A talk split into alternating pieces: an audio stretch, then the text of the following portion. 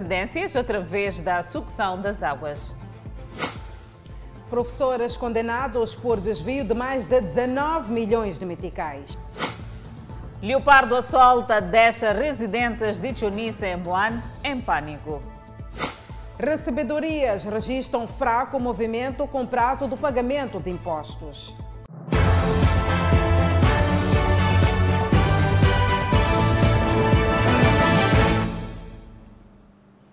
Boa noite, estamos em direto e em simultâneo com a Rádio Miramar e com as plataformas digitais. O município de Maputo garante a sucção das águas pluviais que sitiaram residências e ruas dos distritos Camavota, Camachaquén, entre outros. Contudo, ainda há muitas famílias afetadas pelas águas das chuvas na cidade de Maputo. As máquinas já roncam para a sucção das águas pluviais no distrito Camavota. Mas o drama de muitas famílias em alguns quarteirões de Chihango, no bairro de Albazine, persiste. Casas, quintais e ruas alagadas. E estamos à espera com que o Conselho Municipal ver a nossa situação. A partir de sexta-feira que o carro veio fazer o trabalho e cancelou o trabalho, foi fazer o trabalho em outro sítio. E nesse caso estamos a acompanhar aqui, porque é aqui perto. Águas que também mataram neste quarteirão. Nós estamos a pedir socorro de verdade, porque acabamos de perder um, um, filho de 22 anos. Não é pouco, é muito isso. E o município de Maputo já iniciou trabalhos de sucção das águas pluviais no distrito Camavota, um dos mais afetados. Este é um dos pontos no quarteirão 136, eh, na zona do Xiango, onde está a decorrer a sucção das águas pluviais. As motobombas que estão disponibilizadas pelo Conselho Municipal mas a população pede que os caminhões cisternas também sejam alocados a este espaço para reduzir o tempo de estada nas águas. Dona Carlota já começa a suspirar de alívio. Há uma semana estava com o quintal alagado. É, começaram a bombar água e hoje está razoável. Está razoável, estão a fazer bom trabalho, nós estamos a gostar e que nós estamos a pedir que eles nos ajudem mais na parte de pôr o drenagem. Mas o receio de ficar cinteado na próxima chuva continua. Gostaríamos que o município fosse mais além, nos ajudar, ou em valas, ou mesmo arranjarmos um sítio seguro, porque já não aguentamos. Saímos do sítio de água, que tinha muita água, voltamos num sítio mais pior. O Conselho Municipal da cidade de Maputo diz que há critérios para a sucção das águas pluviais. Tem a ver com existência ou não de infraestruturas sociais, comunidades sanitárias, escolas que precisam uh, funcionar, uh, precisam de garantir a sucção para o normal funcionamento e, uh, igualmente, também a capacidade uh, alocada em termos de meios disponíveis para realizar esta atividade a nível dos nossos, dos nossos distritos. E garante que está no terreno, apesar dos parcos meios mas queríamos um, acalmar a todos que o Conselho Municipal está a trabalhar afincadamente para garantir que tão cedo quanto possível estas famílias possam ver esta água, este problema de água uh, resolvido. Um, e uh, os meios que nós temos são estes que nós mencionamos, que são com os quais nós estamos a, a trabalhar. O município de Maputo conta com três caminhões cisterna e cerca de seis motobombas para a sucção das águas pluviais em vários distritos da cidade de Maputo. Aí está o drama da época chuvosa. O Tribunal Judicial de Sofala condenou apenas que variam de 2 a 15 anos de prisão e dois anos de multas a professores da Escola Primária Completa do Matadouro. Os implicados desviaram mais de 19 milhões de meticais do Sistema Nacional de Educação. Os réus, em número de oito, sendo que um está em parte incerta, tendo merecido a instauração de um processo autónomo, estão a ser acusados de prática de coautoria material na forma continuada dos crimes de peculato e associação para delinquir. Em finais de 2018 a 2020, a Araya Artemisia Gimo passou a desempenhar funções de processadora de salários e, aproveitando-se das suas funções, abonou para si valores monetários a mais, tendo transferido para sua conta mais de 4 milhões de meticais. Nos mesmos anos, a Arguida transferiu também valores monetários a mais para os seus sete colegas, causando ao Estado um prejuízo de mais de 19 milhões de meticais. Após a canalização dos valores em causa nas contas dos coarguidos, estes, por sua vez, canalizavam parte dos valores à coarguida Artemísia e esta, por sua vez, fazia chegar tais valores ao declarante arrolado nos autos Antônio Machaz. 17. O declarante Antônio Machaz, à data dos factos, exercia funções de administrativo e processador de salários na Escola Primária Completa Josina Machel, cita no bairro da Manga, nesta urbe, e era amigo e homólogo da coarguida Artemísia nessas funções. Com base em depoimentos dos arguidos, a Rei Artemisa Jim foi quem convidou o declarante Antônio Machas para auxiliá-la no trabalho de processamento de salários, como também para engendrar o rombo financeiro, uma vez que a mesma era pouco experiente no uso do sistema SISTAF. E nesses termos decidem, por unanimidade, em nome da República de Moçambique, em condenar Artemisia Maria Mozinho Jim a pena de 15 anos de prisão maior e 2 anos de multa na razão de 10% do salário mínimo à taxa diária, Abel Noé Carlos Mateus, José Alberto Naeta, Luísa Joaquina Chilo, Mário Joaquim Gaspar e Páscoa Domingos Manuel a pena de 12 anos de prisão maior e 12 anos de multa na razão de 5% do salário mínimo à taxa diária. Nália Charambana Mexiço Antônio, a pena de 12 anos de pena suspensa. O advogado da Rei Artemisia Jim, que apanhou 15 anos de prisão por ter sido considerada a principal peça neste roubo financeiro, diz que vai recorrer pelo facto de não concordar com a sentença proferida pela sexta secção do Tribunal Judicial da província de Sofala. Há algumas sessões que deviam ser discutidas e ser consideradas e o tribunal não, não entendeu. Então a defesa vai submeter em tempo útil o recurso. Por insuficiência de provas, o tribunal absolveu o rei Pedro Antônio e ordenou a favor do Estado os bens apreendidos dos réus condenados a penas maiores e uma indemnização de 20 milhões de meticais. Instalado clima de medo no bairro de Chunissa, na província de Maputo, devido à existência de um suposto leopardo. Não se sabe até então da proveniência do animal. O apelo é para que seja capturado o mais rápido possível. Ernesto Matola, carinhosamente tratado por vovô Roma, vive no bairro há vários anos. Diz ter visto de perto o animal carnívoro. Os meus cães latiam e ficaram com medo e fui esconder-me com a criança, uma vez que ninguém estava em casa. Momentos depois, o animal abandonou a casa. O animal reparou-me tanto e fiquei com medo.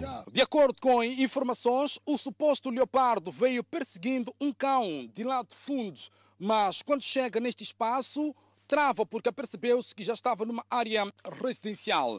E os cães da casa também latiram repetidamente para ver se repreendiam um animal estranho que já estava no quintal. O proprietário da casa ficou assustado porque, segundo mesmo, nunca tinha visto um animal igual. Ninguém sabe da proveniência do animal que continua a passear em várias casas do bairro de Chunissa. Caso acordamos, meu marido, por volta das 5 horas, saiu para trabalhar e viu as pegadas dentro da obra e atrás, por acaso até roeu na parte da, da árvore. Uhum. Seguimos as pegadas até diretamente da rua.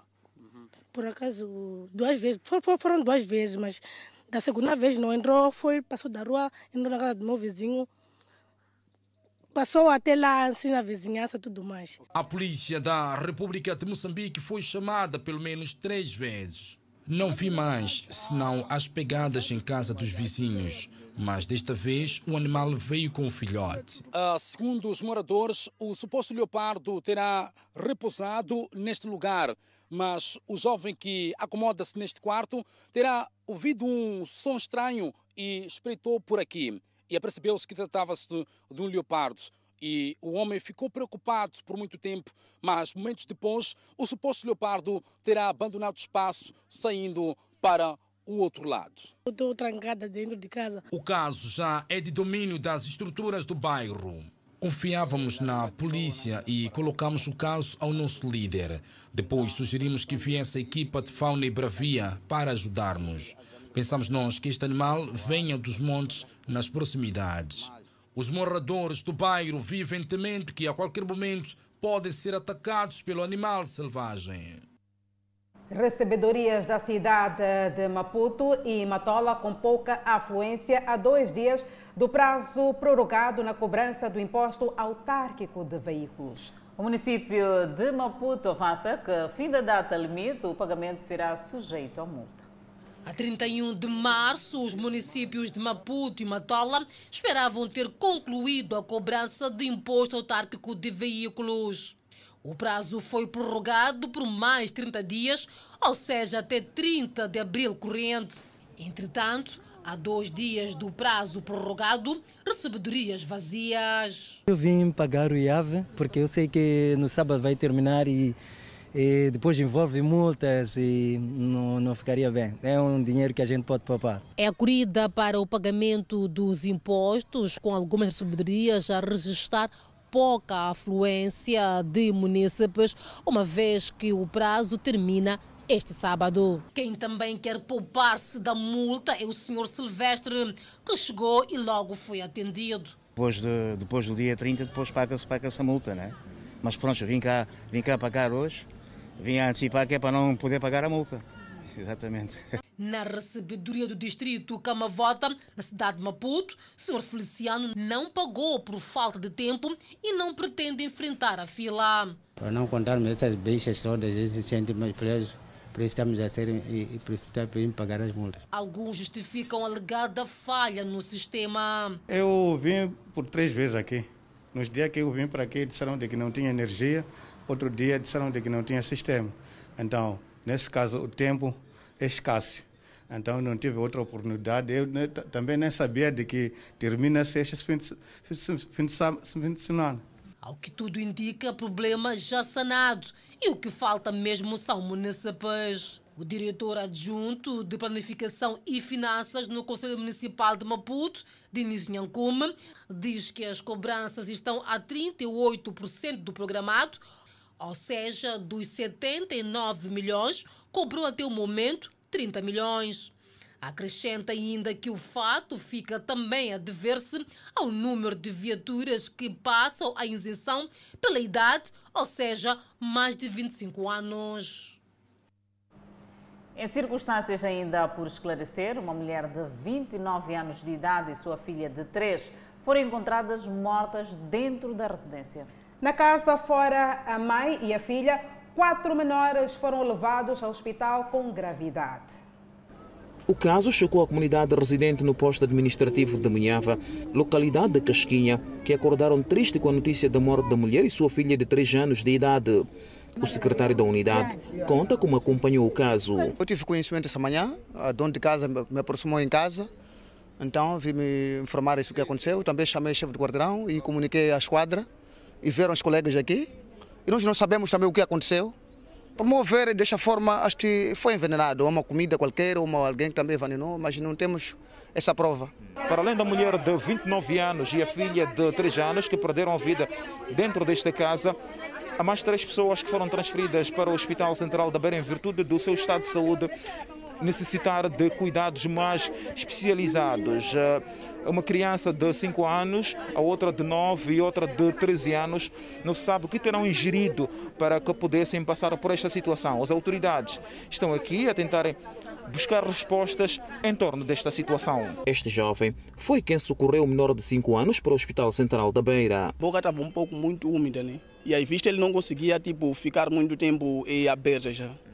Quando eu estava ligado, eu estava tentando pedir para ele, tipo, me segura, ele nem dava me conseguir me segurar direito. Sim. Mas respirava conforme? Sim, respirava conforme não. Ele sempre respirava com uma dificuldade, sim. Dava para notar que ele está respirando com uma dificuldade.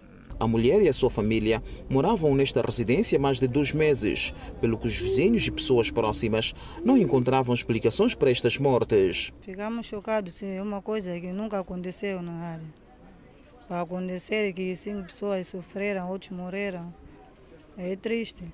É chocante. Familiares das vítimas estavam inconsoláveis de tal forma que foi difícil colher os seus depoimentos sobre o fato. As autoridades já trabalham com vista a apurar as causas da morte da mulher de 29 anos e da sua filha de 3 anos, enquanto os outros elementos da família encontram-se hospitalizados.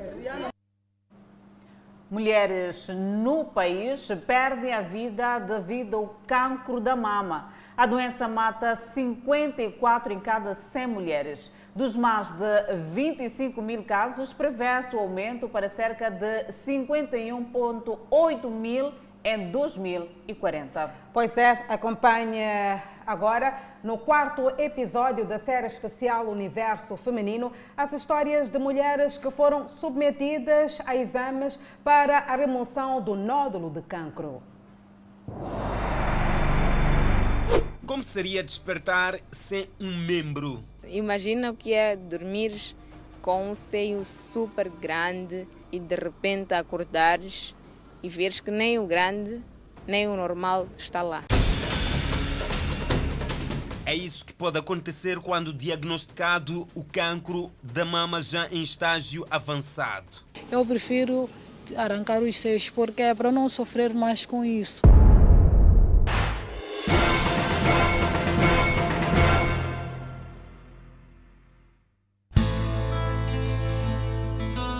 O cancro da mama é um tumor maligno que se desenvolve nas células do tecido mamário. É muito mais frequente nas mulheres, mas pode atingir também os homens. Nós temos recebido uh, indivíduos jovens, vou dizer, até os 30 anos, né? dos 15 aos 30 anos, com nódulos benignos. Mas em indivíduos com mais de 30 anos, a maior parte dos casos já não são benignos. No nosso episódio de hoje, duas mulheres de idades diferentes vão partilhar conosco histórias sobre o cancro.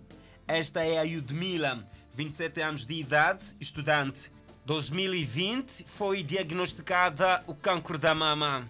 No princípio sentia um nódulo na mama. Foi apalpando e descobriu que o nódulo estava a ganhar um tamanho maior. Fui diagnosticada um câncer de mama aos 26 anos de idade. Uh, a primeira foi apenas um nódulo, uh, como o primeiro diagnóstico. Uh, fiz a primeira cirurgia e pronto, foi daí que desencadeou o, o problema até chegar a um câncer de mama. Dirigiu-se ao Hospital Central, realizou os exames e recebeu o diagnóstico. A primeira reação foi ficar deprimida, mas conta que logo superou o problema deram-me o diagnóstico de câncer de mama maligno, e, ou seja, que era um tumor maligno. Uma semana depois perdi a minha mãe. Então foi uma sequência de acontecimentos. Foi gerir a perda e não saber aquilo que seria o meu futuro. Porque para quem ouve falar de um câncer, sabe que é uma doença que é, é uma doença devastadora em todos os sentidos. Mas graças a Deus eh, contei com o apoio da minha família, dos meus amigos e neste seio conseguiram me convencer a chegar à psicóloga. Em meio a tantas incertezas, Yudmila conseguiu remover o nódulo. No próprio dia da segunda cirurgia foi um, um momento mesmo difícil. Foi me ver de uma forma e acordar após a cirurgia me ver de uma outra forma, que seria uh, a maneira que eu vou viver para o resto da minha vida. Dormi de um jeito, acordei de outro jeito. Então não foi uma situação fácil. Uh, graças a Deus não, não, não cheguei ao ponto de fazer a químio, que é um tratamento bastante invasivo, acho que todo mundo sabe. Mas a medicina, como está já avançada, tem, para além da químio, tem a rádio, agora tem comprimidos, mas tudo isso depende do estágio em que o teu câncer está. Então, o meu câncer, uh, infelizmente ou felizmente, uh, foi necessário apenas fazer a rádio mas por conta de um erro médico, o nódulo não foi removido na totalidade. Voltou a crescer a mama, ganhando proporções alarmantes. A primeira cirurgia não tinha corrido tão bem para a retirada do nódulo e que teríamos que fazer uma segunda cirurgia. Fiquei incrédula, né? Porque a pessoa não espera esse tipo de, de, de coisas. Daquele pedaço que restou, uh, ele ia voltar a crescer e haveria de crescer de uma forma mais rápida e mais invasiva. Yudmila e a família ficaram em desespero. Entraram em um acordo. Pediram apoio à sociedade. Foi nesse momento que começaram as campanhas para o pedido de valores para a cirurgia na África do Sul. A mama foi crescendo, foi crescendo, foi crescendo, foi crescendo. Só para teres uma ideia, ao meu lado esquerdo, eu, eu nem suportava.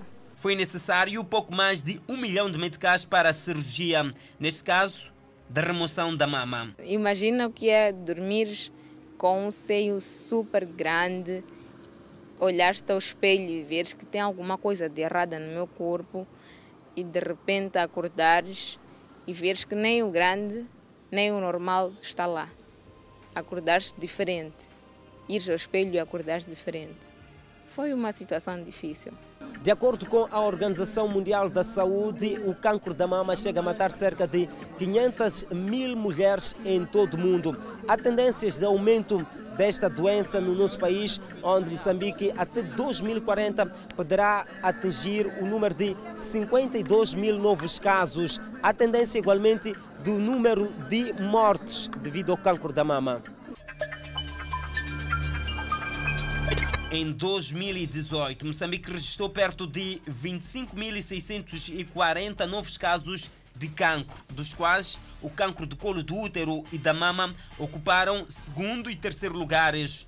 As autoridades de saúde dizem ser possível reduzir o número de mortes causadas pelo cancro da mama através de medidas de prevenção e controlo.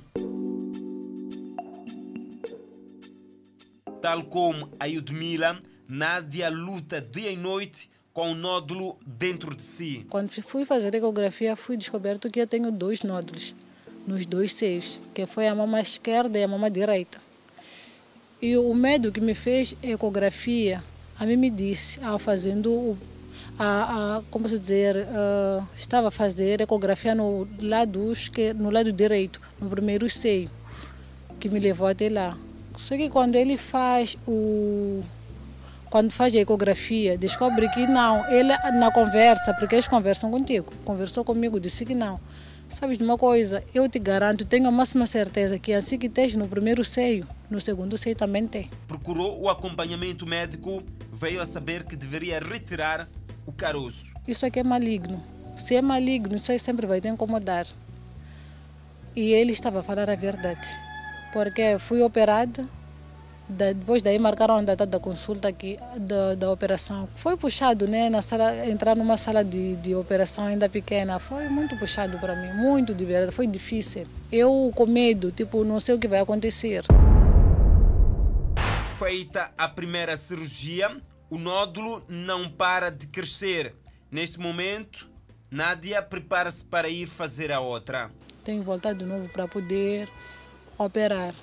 Mas por mim, se me fizessem escolher entre operar só ou tirar ou arrancar os seios, eu prefiro arrancar os seios porque é para não sofrer mais com isso. A especialista explica que o cancro da mama chega ao estágio preocupante quando as mulheres chegam tarde às unidades sanitárias. E o que nós recomendamos para todas as mulheres em idade fértil é que elas devem estar muito próximo da unidade sanitária. Pelo menos uma vez por ano elas devem fazer uh, a consulta da mulher para verificar e fazer o rastreio de todas as possíveis doenças uh, que acometem a mulher e muito rapidamente elas poderem ser diagnosticadas para que possam ser tratadas ainda uh, quando é possível fazer o tratamento para a sua cura, porque muito mais tarde o que, o que, é possível fazer é mesmo um tratamento uh, paliativo para melhorar aquilo que é a condição da mulher, mas uh, o tratamento definitivo já não é possível algumas vezes. O seio é um ponto sensível para a mulher. O psicólogo diz que quando feita a cirurgia, a mulher tende a ficar com baixo autoestima. Antes da cirurgia, tem que existir um aconselhamento psicológico. Durante também tem que ter um aconselhamento psicológico e depois tem que ter um outro aconselhamento psicológico. Este aconselhamento envolve eh, circunstâncias e pessoas que eh, eh, vão além da vítima, sobretudo porque as doenças carregam em si muitos preconceitos, muita falta de informação por parte da vítima, assim como por parte do, dos grupos de suporte primário, falo do, dos pais. Prevenção acima de tudo. Essas histórias nos mostram a fragilidade humana e das nossas redes sanitárias. Com mais campanhas, conseguimos diminuir o número de cancros de mama e eliminar o sofrimento de tantas mulheres.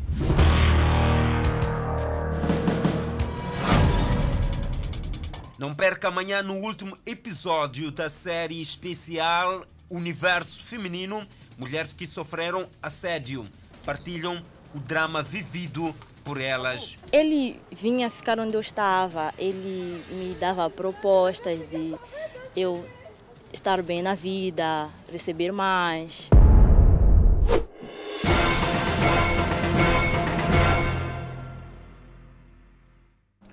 Imperdível amanhã aqui no Fala Moçambique. Seguimos com mais notas informativas. Retomou o transporte de passageiros de Zimpeto para Arsano Garcia e Ponta Douro. As rotas tinham sido suspensas devido à escassez de passageiros. Agora o fluxo varia em dias de semana. Rotas de transporte de pessoas e bens de Zimpeto para Ressano e Ponta de Ouro, recentemente introduzidas, tinham parado por fraca procura. Retomaram e têm alguma procura. Tem dias com mais movimentos, como segunda, quarta e sexta. Os principais utentes dos transportes da rota Zimpeto Ressano Garcia são vendedores que saem do mercado grossista do Zimpeto com verduras para revender na fronteira e no território sul-africano. Tá, a maioria são esses que guevam, que compram mercadoria. Verduras? Sim, verduras. Para revender na África do Sul? Sim, sim, sim. Só dois dias da semana é que têm clientes para esses transportadores. Mal da segunda e quinta-feira. Então, só há passageiros que vão a Ressano nas segundas e quinta-feiras? Sim, sim. Então, é, terça, quarta, sexta, sábado, domingo, nada? Epa, esses dias é desarascar. Você apanha quatro, cinco pessoas. Os piores dias são aqueles em que há passageiros e não há carga. É, há dias em que só há passageiros e não há trouxas. Zimpeto Ressano Garcia e Zimpeto Ponta Douro são rotas não muito antigas, mas a rota Zimpeto Ponta Douro mostrou-se menos rentável ainda na fase experimental. Daí os transportadores terem decidido tirar os seus veículos para outras rotas. Não, não, já desanimaram. Só carregam lá. Aqueles carros que carregavam aqui já não estão aqui. O final do ano é que foi de pico na procura de transporte para Ponta do Ouro. E o roubo de energia continua a causar prejuízos avultados para a eletricidade de Moçambique na província de Tete. Com as vistorias efetuadas pela EDM, vários clientes foram levados à barra do tribunal. A província de Tete continua há mais de dois anos a liderar pela negativa quanto ao roubo de energia elétrica, daí que a EDM tomou a iniciativa de aproximar os clientes para apurar o que os leva a esta prática, como também para receber possíveis elogios. A Eletricidade de Moçambique pretende saber quais são os problemas, quais são as inquietações que os clientes têm com a eletricidade de Moçambique. Os números das referidas perdas tidos como assustadores indicam uma clara divisão de lucros entre a EDM e os clientes que roubam a energia. A província de Tete é, é, está a liderar a questão das perdas. Está a 41% de perdas e isso é extremamente alto praticamente metade daquilo que são os lucros da empresa vão embora. O que influencia nessas perdas uh, na província uh, de Tete, em especial, é o roubo de energia. Os roubos da corrente elétrica nesta parcela do país não são feitos apenas pelos singulares. Temos uh, pessoas singulares, assim como instituições, assim como instâncias que, que estão envolvidas no roubo de energia. Daí que, para além de existirem casos nas instâncias jurídicas, também há funcionários expulsos por violar o código de conduta. Mesmo ao nível daqui da, da nossa cidade de Tete, houve situações que eh, alguns trabalhadores se envolveram e alguns deles foram despedidos. Temos processos, sim, que agora estão sob, sob, sob justiça, né? Apesar de que a província de Tete lidera a nível nacional no que diz respeito ao roubo da energia elétrica, não são todos os clientes que estão nesta situação. Aliás, alguns já aproveitaram esta iniciativa da EDM para apresentar queixas e reclamações. Em janeiro acabamos de comprar de mil meticais e em fevereiro, quando eu compro mais de mil, então aparece ali, deram-me apenas quilowatts de 500 meticais. Os outros 500 meticais vêm ali dívida. Eu fiquei preocupado, dívida? Como? Se quando os quilowatts terminam, então não tenho corrente. Sou obrigado a comprar de novo. Essa dívida saiu de onde? Nós pagamos aqui em Tete uma taxa muito elevada em relação às outras províncias. Então vim para aqui reclamar para ver se o governo pode nos ajudar no reajuste, talvez da tarifa. Senhor Jacinto Chiritse tem uma proposta para o melhoramento dos serviços da EDM a nível da província. É pedir aos de direito para trocar aqueles senhores, não é tirar serviço, mas trocar colocar noutros pontos e levar outros a ficar naqueles pontos. A iniciativa da Eletricidade de Moçambique de aproximar o cliente começou na província de Nampula e, depois de Tete, segue para as províncias de Inhambane e Maputo. Águas negras inundam o bairro da Manhangalena, em Maputo. Enquanto isso, Danissa, mais de 100 raparigas de 15 a 20 anos de idade engravidaram só no primeiro trimestre de 2022 na Zambésia. São notas a acompanhar logo após o intervalo. Até já. O Fala Moçambique está de volta. Depois de uma trégua de dois anos, posto de transformação em Chumene volta a ser vandalizado. É terrível, Danissa. Os residentes há cerca de três dias estão sem corrente elétrica. Uma limpeza que terminou em vandalização. Supostos funcionários da EDM dirigiram-se ao bairro de Chumene, no município da Matola, para fazer uma limpeza no local onde se encontra um PT. Entretanto, dois dias depois, o posto de transformação é vandalizado. Nós fizemos a questão de contribuir, comprar-se um cadeado para ali. Então, depois disso, acho que nesse dia de limpeza, não sei, cerraram o cadeado. E ficou assim, e vieram fazer isto que fizeram. Há cerca de dois anos que os moradores do bairro de Chumena já não deparavam-se com situações de vandalização de PTs. Entretanto, ao que tudo indica, os amigos do alheio decidiram voltar a visitar este bairro. No caso, vandalizaram este PT, deixando cerca de 150 famílias às escuras. Sim, com bela ajuda, só que pelo menos mungada é Numa altura em que o custo de vida está elevado, deitar comida é o que ninguém quer mas os moradores deste bairro não têm outra alternativa. Não temos energia, nossas coisas estão -se a estragar, nem temos onde recorrer. Se a gente chamou a Miramar é para a Miramar poder nos ajudar, porque estamos a passar mal, nossos carrinhos, tudo em casa está-se a estragar. Por favor, estamos a pedir que a Miramar nos ajude, estamos a pedir energia, porque essa energia nós compramos. Não é uma coisa que nos dão de bordo, nós compramos energia. Nossos contadores têm energia, mas não estamos a usar energia em casa. Dona Glória afirma que estão todos a ficar incomunicáveis, visto que ao pensar em carregar os telefones no vizinho, lembram-se que também não tem energia. Já é como ela ajuda muito.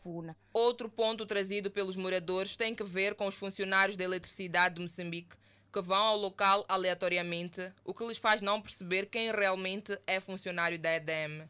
Então eu apelo que sempre que vierem os homens da EDM, que tragam um documento credível e mostrem pelo menos a estrutura. Nós temos chefe de quarteirão, temos 10 casas, que é para nós também ficarmos sossegados. Se eles vierem aqui com caracteres, nós já vamos saber que essas pessoas são as mesmas agentes da EDM. Os malfeitores vão atrás do cobre e bronze nos postos de transformação de energia elétrica. E entramos também em contato com a Eletricidade de Moçambique, que afirma ter conhecimento e estão a trabalhar de modo a repor o material que foi destruído, visto que não existe este material de imediato e pedem maior vigilância por parte da população. Águas Negras bloqueiam acesso de prédios e inundam a rua do Largo Inhajone, no bairro de Malhangalém, em Maputo. Esta situação dificulta a respiração de quem vive ou passa pela zona. O cheiro exalado é insuportável acessos de prédios bloqueados e toda a rua do Largo de Inhanzóia alagada. De longe, parece água da chuva, mas são águas que escapam de sistemas de esgotos. Isto são fezes, não é água da chuva. É o que nos deixa muito constrangidos. Esta água é muita água suja, porque se juntou com a água do coso, da fossa.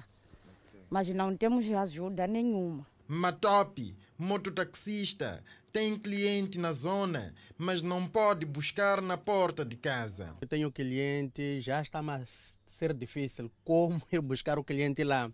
Com essas águas aqui, sou obrigado a fazer outra manobra de um outro lado para poder conseguir encontrar o cliente, que nem o cliente não tem como sair. Passa um carro e agita as águas. O cheiro espalha-se em toda a zona. Isto é sempre. Lá em cima, eu estou no segundo andar, mas só exala esse cheiro. A minha sobrinha é uma bebê de 11 meses, está com gripe por causa desse mau cheiro. Situação de longa data. Eu, pessoalmente, ontem fui ao município, sede, me mandaram para Machaquene, que não tem nada a ver com, não é da variação daqui.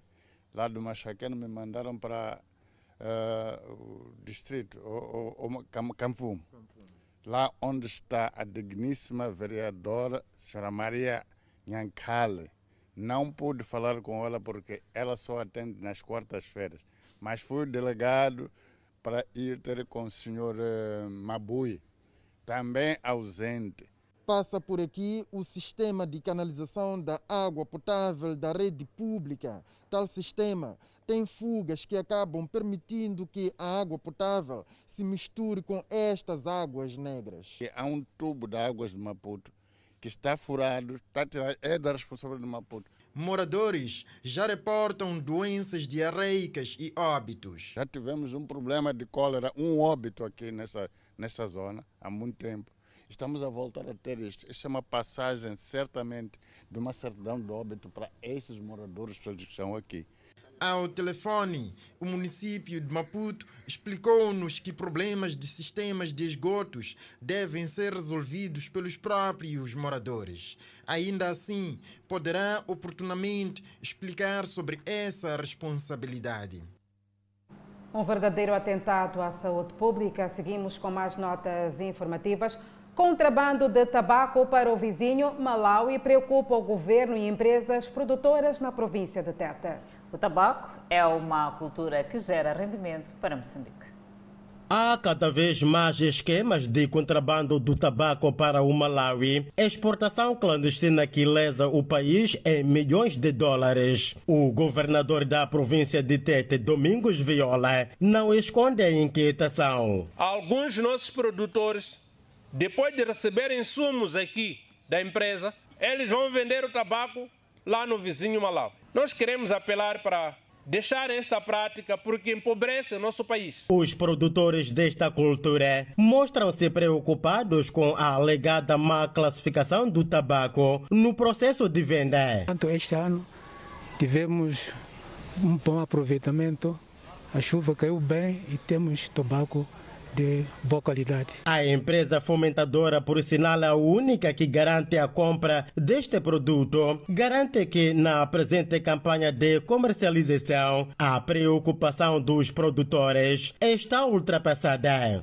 A compra é feita em conversação com o produtor. Portanto, se há algum aspecto desses, como a gente pode ver hoje, até tivemos a, a beneficiar bastante o produtor na, na, classificação.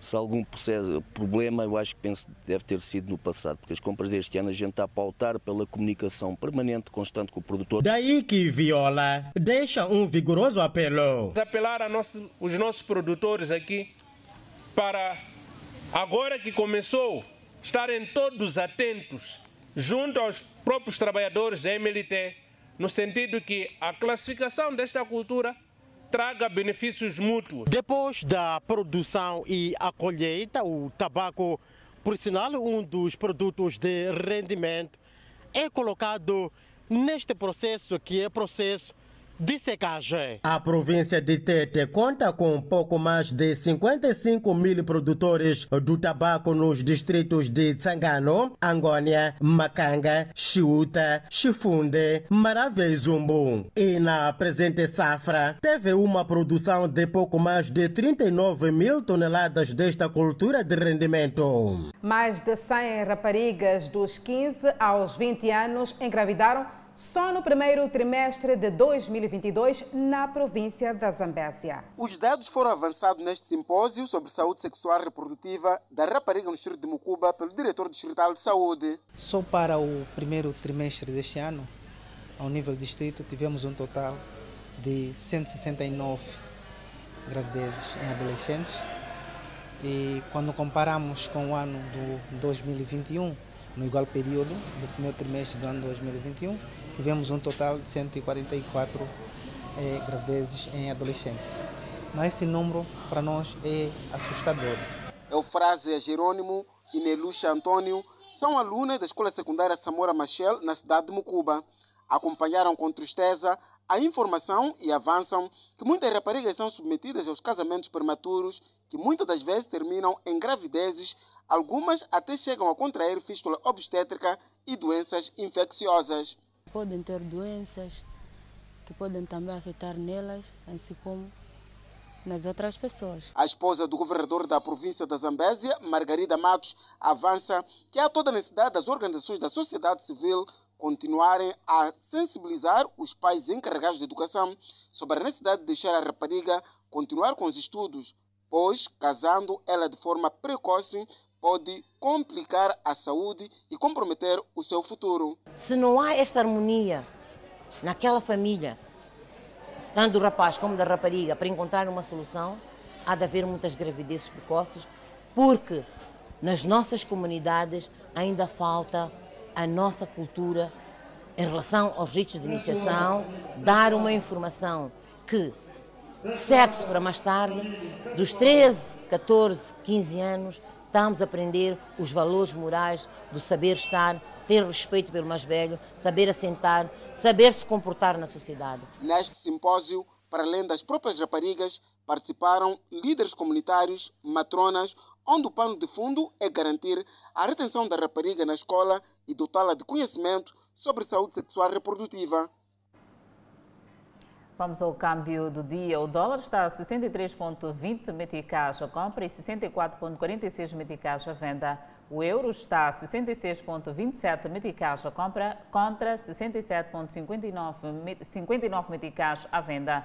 Por fim, a divisa sul-africana, o RAND, que está a 3,96 meticais a compra e 4,4 meticais à venda. Seguimos ainda para falar de economia.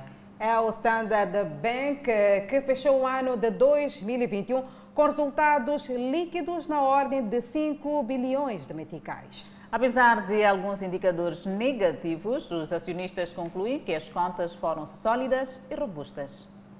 No ano marcado pela suspeição no mercado cambial por parte do Banco de Moçambique, medida que resultou em multas pesadas para alguns administradores, o Standard Bank fechou o exercício financeiro de 2021 com lucros e um elevado rácio de liquidez. Apesar das dificuldades que tivemos em 2021, um dos pontos mais positivos que tivemos deste, deste ano foi uh, a confiança que os nossos clientes mantêm em nós. E isso refletiu-se que mesmo num ano difícil para todos, quer pelo efeito da pandemia, quer por outros, outros efeitos um, que se verificaram ao longo desse ano, os nossos depósitos aumentaram. De acordo com o relatório de desempenho financeiro divulgado esta quinta-feira em Maputo, o Standard Bank reporta lucro líquido de 5 bilhões de meticais, menos 9% que em 2020. Perante os indicadores, o diretor de reporte financeiro do Standard Bank indica que as contas são sólidas e robustas. Ligeiro, mas é um crescimento que nos orgulha. É um crescimento atingido numa situação de não mudança daquilo que é o pressário do banco. No mesmo período, os proveitos cresceram em 8% de 13,9 bilhões de meticais para 15 bilhões de meticais. A margem financeira aumentou em 20%, de 8,9 bilhões para 10,7 bilhões de meticais. Moçambique registrou três recuperados, elevando o cumulativo para 223.113. Pois é, e prevalece o braço de ferro entre os transportadores semicoletivos de passageiros e o Conselho Autárquico de Nampula. Notas informativas para ver e ouvir logo a seguir o intervalo. Até já. De volta ao Fala Moçambique, trazemos mais notas. Prevalece o braço de ferro entre os transportadores semicoletivos de passageiros e o Conselho Autárquico de Nampula. Em causa está o aumento do preço do transporte dos atuais 10 para 15 meticais. Quinta-feira era o dia reservado esta semana para a discussão do agravamento da tarifa de transporte público urbano na cidade de Nampula. Com portas fechadas à imprensa, a idilidade discutiu durante duas horas com os transportadores que operam nas diversas rotas a necessidade do reajuste da tarifa, olhando pela conjuntura atual. E no fim, o edil de Nampula Paulo Vanlé disse ter deixado uma série de recomendações aos operadores desta atividade. Criarmos uma equipa composta por técnicos do Conselho Municipal e técnicos da Astra para definirmos aquilo que seria alargamento das rotas. Portanto, as distâncias e para tal, esses colegas estarão munidos, estarão munidos por instrumentos de medição para sabermos quantos quilómetros pode ser a partir de, por exemplo, do Aresta à Enia, para ver o que corresponde a isso em termos de percentuais em termos de pagamento. Outra recomendação da idilidade prende-se com o alargamento do horário de circulação dos transportes públicos. Nós, como executivo, fomos capazes de propor à Astra que o período de recolha dos passageiros a nível da nossa autarquia nós temos que prolongar para 22 horas. A Associação dos Transportadores Rodoviários de Nampula Astra concordou com o pedido da idilidade sobre a questão da medição de distâncias percorridas durante as rotas e depois colocou condicionalismos no assunto do alargamento do horário de circulação dos operadores da atividade de transporte público urbano. Solicitamos junto do Conselho Municipal, primeiro, medidas de segurança para que os chapas possam circular livremente sem terem problemas de assalto na calada de noite. Assim, continua a vigorar o preço de 10 meticais, enquanto prosseguem discussões para o agravamento que se pretende que é do atual 10 para 15 meticais, um assunto que está dependendo da aprovação da proposta pela Assembleia Municipal. E a Polícia da República de Moçambique, no distrito de Donda, em Sofala, deteve seis jovens indiciados em roubo de motorizadas e vários outros bens. Detidos no comando distrital do Dondo, os seis jovens dividiam-se em dois grupos para protagonizar diversos tipos de assaltos. Após receber a denúncia por parte das vítimas, a polícia foi no encalço dos mesmos, tendo recuperado motorizadas e diversas cadeiras, sendo que outra parte dos bens já haviam sido vendidos. As últimas ações criminosas do grupo foram realizadas na via pública e também em algumas igrejas do distrito do Dondo. O primeiro grupo dedicava-se ao furto de motorizadas e o segundo ao furto de eletrodomésticos em residência, como uh, disse. Do trabalho feito pela PRM foi possível proceder à detenção uh, dos mesmos, bem como a recuperação parcial dos bens uh, ora furtados. Os indiciados contam que para roubar na igreja atacaram o guarda e depois amarraram-no. Ele, meu amigo, fazer com licença aquele guarda, saiu. Então eu brechei ele, pegamos ele, amarramos, fomos lhe deixar numa igreja. Daí começamos a transportar aquilo. Só que depois de nós transportar, esse meu amigo aqui, ele quando sai, que eu vou tentar ver uma vigilância lá. Então, quando ele tentou ir ver uma vigilância, eu fiquei a ligar para esse amigo aqui. Também deixei meu amigo aí com o guarda. O guarda pegou uma estaca, o, como chama, o meu amigo pegou uma estaca, o guarda queria se, queria se intervir e a gritar, depois ele brechou com uma estaca.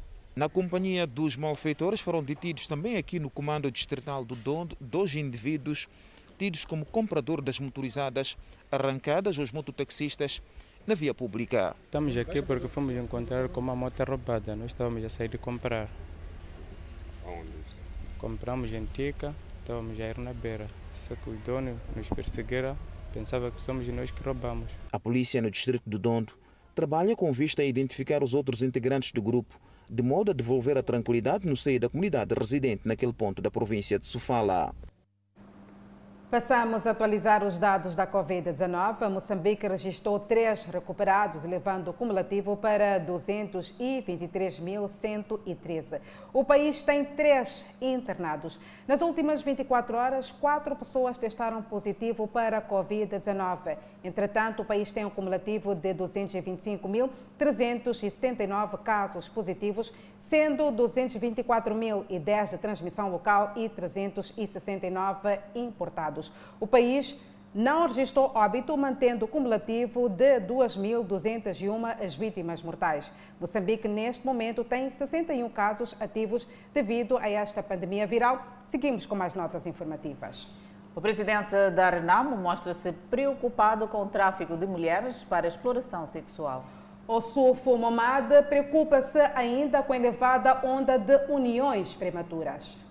O líder da Renamo, Suf Momad, não só mostrou-se preocupado com a onda de tráfico de rapariga para exploração sexual, mas também das uniões prematuras. O presidente da Renamo, Suf Momad, mostrou-se bastante preocupado com a onda de casamentos prematuros que tem se registrado um pouco por todo o país. Para tal, convida as mulheres, sobretudo as filiadas na Liga Feminina desta formação política, no sentido de lutar para inverter este fenômeno. Os casamentos prematuros que matam o sonho das nossas filhas e botecam o seu futuro.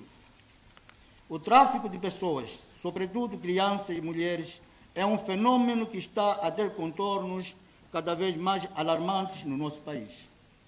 A partir desta conferência, mais uma vez exorto a todas as mulheres a serem defensoras dos direitos humanos e, em especial, dos mais frágeis e desprotegidos, para que a vida e a integridade física de cada cidadão sejam respeitadas. O dirigente máximo do partido Renamo, que falava no ato da realização da terceira Conferência Nacional da Liga Feminina, que tem lugar na Machis. A mulher deve continuar a lutar para garantir o seu bem-estar.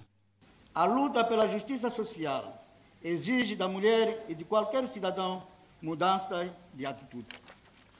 Por outro lado, para vencer esta luta, a mulher deve estar mais organizada e unida, cuja experiência e inspiração a Liga Feminina pode buscar continuamente nas nossas companhias. O evento que junta cerca de 300 mulheres filiadas à Liga Feminina da Renamo tem como objetivo a eleição da nova presidente desta organização. Aqui vai se fazer a conferência nacional, a eleição da presidente. Após a eleição da presidente, haverá, em seguida será a tomada de posse da presidente da Liga Feminina e os seus órgãos. Sim, temos candidatos, por cada província temos oito candidatas a essa conferência nacional da Liga da Mulher. O governo de Nampula quer travar a exploração ilegal de recursos florestais. Moreira Chonguissa visita a oncologia do Hospital Central de Maputo e canta para doentes e também para o pessoal da saúde. Notas informativas para conferir logo a seguir o intervalo. Até já. O Fala Moçambique está de volta e com mais informação. O governo de Nampula quer acabar com a exploração ilegal de recursos florestais. Com a participação de vários atores que atuam na proteção do meio ambiente e operadores florestais, o Executivo esteve mais uma discussão do anteprojeto da revisão da lei florestal.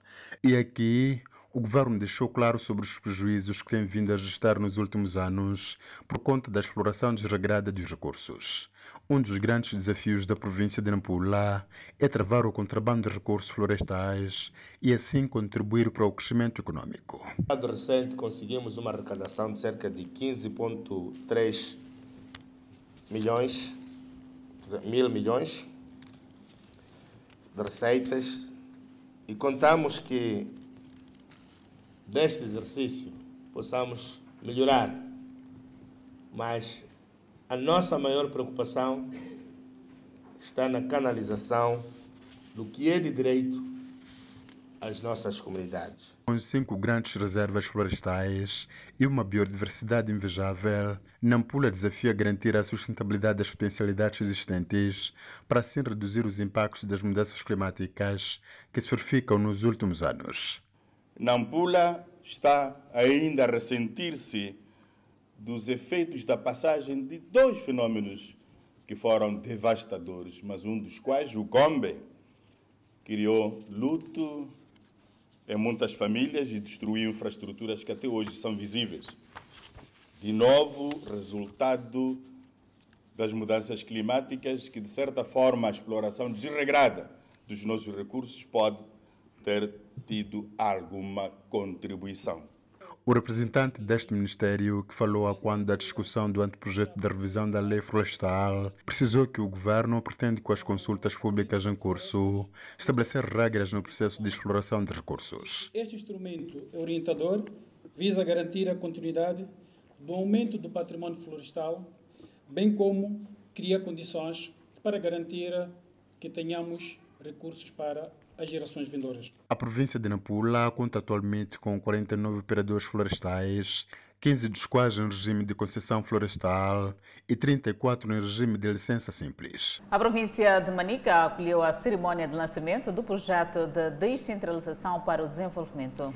A iniciativa visa aproximar os serviços da governação descentralizada, provincial e autárquicas para a população moçambicana. O encontro será de reflexão e aprendizagem para assumir os princípios e valores do novo paradigma, de modo que a população tenha serviços dos órgãos da governação descentralizada, provincial e autárquicas. Com o projeto que, se, que será lançado hoje, espera-se ver a contribuição para a melhoria da capacidade dos órgãos de governação descentralizada provincial no que tange à resposta às necessidades dos cidadãos. Marcante para a consolidação da parceria existente entre o Executivo de Manica e as diferentes organizações nacionais e estrangeiras em prol do desenvolvimento social e econômico sustentável. A governação descentralizada ainda está no seu primeiro ciclo de implementação e para Edson Macuaca, secretário de Estado de Manica, há vários desafios junto dos dirigentes dos órgãos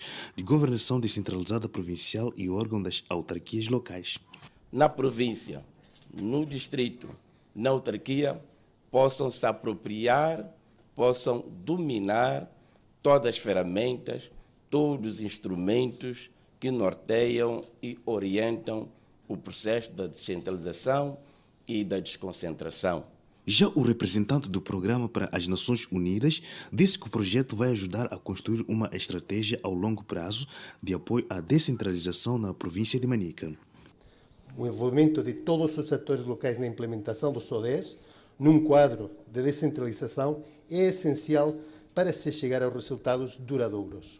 O novo modelo de descentralização decorrente das reformas legislativas de 2018 traduz a vontade política existente no país para empreender ações que visem melhorar a eficiência da governação, a igualdade e a coesão social. Para alcançar um desenvolvimento sustentável e resultados equitativos, é necessário assegurar uma boa governação a nível local, que crie as condições necessárias para a prestação de serviços que tenham em conta as realidades locais o projeto de descentralização para o desenvolvimento DIFODI 2021-2025 tem um orçamento orçado em cerca de 7 milhões de dólares e abrange as províncias de Manica, Cabo Delgado e Sofala. Pessoal de saúde e pacientes afetos ao serviço de oncologia do Hospital Central de Maputo receberam uma terapia diferente. Com seu saxofone, Moreira Xunguissa tocou em cada sala por onde passou, renovando a esperança de dias melhores. Uma melodia diferente que traz esperança para quem recebe tratamento, para quem acompanha o doente e também para quem trabalha no serviço de oncologia do Hospital Central de Maputo.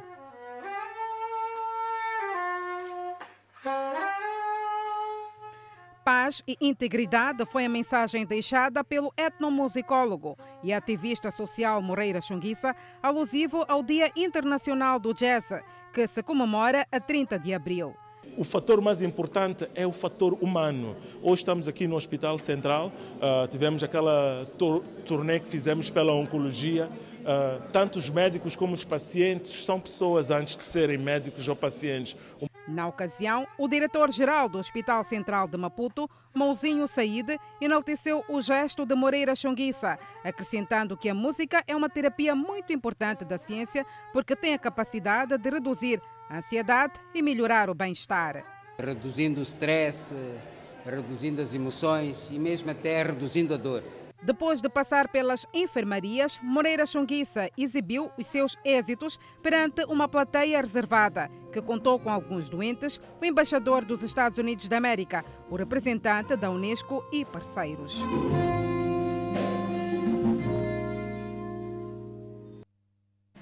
Secretário-Geral da ONU visita áreas danificadas pela guerra fora de Kiev. Uma nota informativa para conferir logo a seguir o intervalo. Por hora, a previsão do estado do tempo para as próximas 24 horas. No norte do país, Pemba 30 de máxima, Lixinga 21 de máxima, Nampula 26 de máxima. Seguimos para o centro do país. Teta como máxima de 30, Quilimana 29, Chimoio 25, Beira 28. Já na zona sul do país, Vilanculo de máxima poderá registrar 28, Inhambane com a mesma previsão, a cidade de Xaxai de máxima poderá registrar 30 e Maputo, a cidade capital de máxima, poderá registrar 32 graus Celsius e uma mínima de 16. De volta ao Fala Moçambique com a página internacional. O secretário-geral da ONU, António Guterres, visitou nesta quinta-feira áreas fora de Kiev devastadas após a ofensiva russa na capital ucraniana. A Finlândia e a Suécia poderão se juntar à NATO rapidamente caso decidam pedir adesão à Aliança Militar Ocidental. Stoltenberg disse nesta quinta-feira que, se elas decidirem se candidatar a Finlândia e a Suécia serão muito bem-vindas e espera que o processo seja rápido. Ele disse estar certo de que acordos podem ser encontrados para o período intermediário entre um pedido dos países escandinavos e ratificação formal nos parlamentos de todos os 30 membros da NATO. O secretário-geral disse estar confiante de que há maneiras de superar esse período interino de uma maneira, o que é bom o suficiente e funciona tanto para a Finlândia quanto para a Suécia. A Rússia, com a qual a Finlândia compartilha uma fronteira de 1.300 quilômetros, disse que implantará armas nucleares e mísseis hipersônicos em seu enclave báltico de Kaliningrado se a Finlândia e a Suécia decidirem se juntar à NATO. Isso apenas demonstra como a Rússia não está a respeitar o direito básico de cada nação de escolher o seu próprio caminho, disse Stoltenberg. E a Comissão Europeia estima que entre 60% e 80% da população da União Europeia tenha sido infectada com a Covid-19. Ao se preparar para essa fase menos aguda, os governos da União Europeia devem aumentar as imunizações de crianças contra a Covid-19, disse o órgão executivo do bloco, sinalizando que está a considerar planos para desenvolver antivirais. Em entrevista coletiva, a comissária de saúde da União Europeia afirmou que a estimativa esteja entre 60% e 80% da população da União Europeia que já teve Covid-19. A Agência de Saúde Pública da União Europeia disse que os casos relatados cobriram cerca de 30% da população europeia até agora, mas se as infecções não relatadas fossem adicionadas, os casos poderiam chegar a 350 milhões, cerca de 77% da população com uma queda recente nas infecções e mortes relacionadas com a Covid-19, a União Europeia está a se afastar dos testes em massa e da notificação dos casos. Mas é provável que novos surtos da Covid-19 continuem a sofrer mutações e, portanto, os países devem ter planos para voltar ao modo de emergência e aumentar as vacinações. É um documento que descreve a estratégia para a fase pós-emergência da pandemia. Bruxelas instou aos governos a continuar a pressionar pela imunização dos não vacinados, especialmente em crianças, antes do início do novo período escolar no outono. As taxas de imunização estão abaixo de 15% entre as crianças dos 5 aos 9 anos, a faixa etária mais jovem para a qual as vacinas da Covid-19 foram autorizadas na Europa. E é desta maneira colocamos ponto final ao Fala Moçambique. Muito obrigada pelo carinho da sua audiência. Nós voltamos a estar assim bem juntinhos amanhã, à mesma hora, aqui no nosso, mas também o seu jornal de eleição. Até lá, fique muito bem.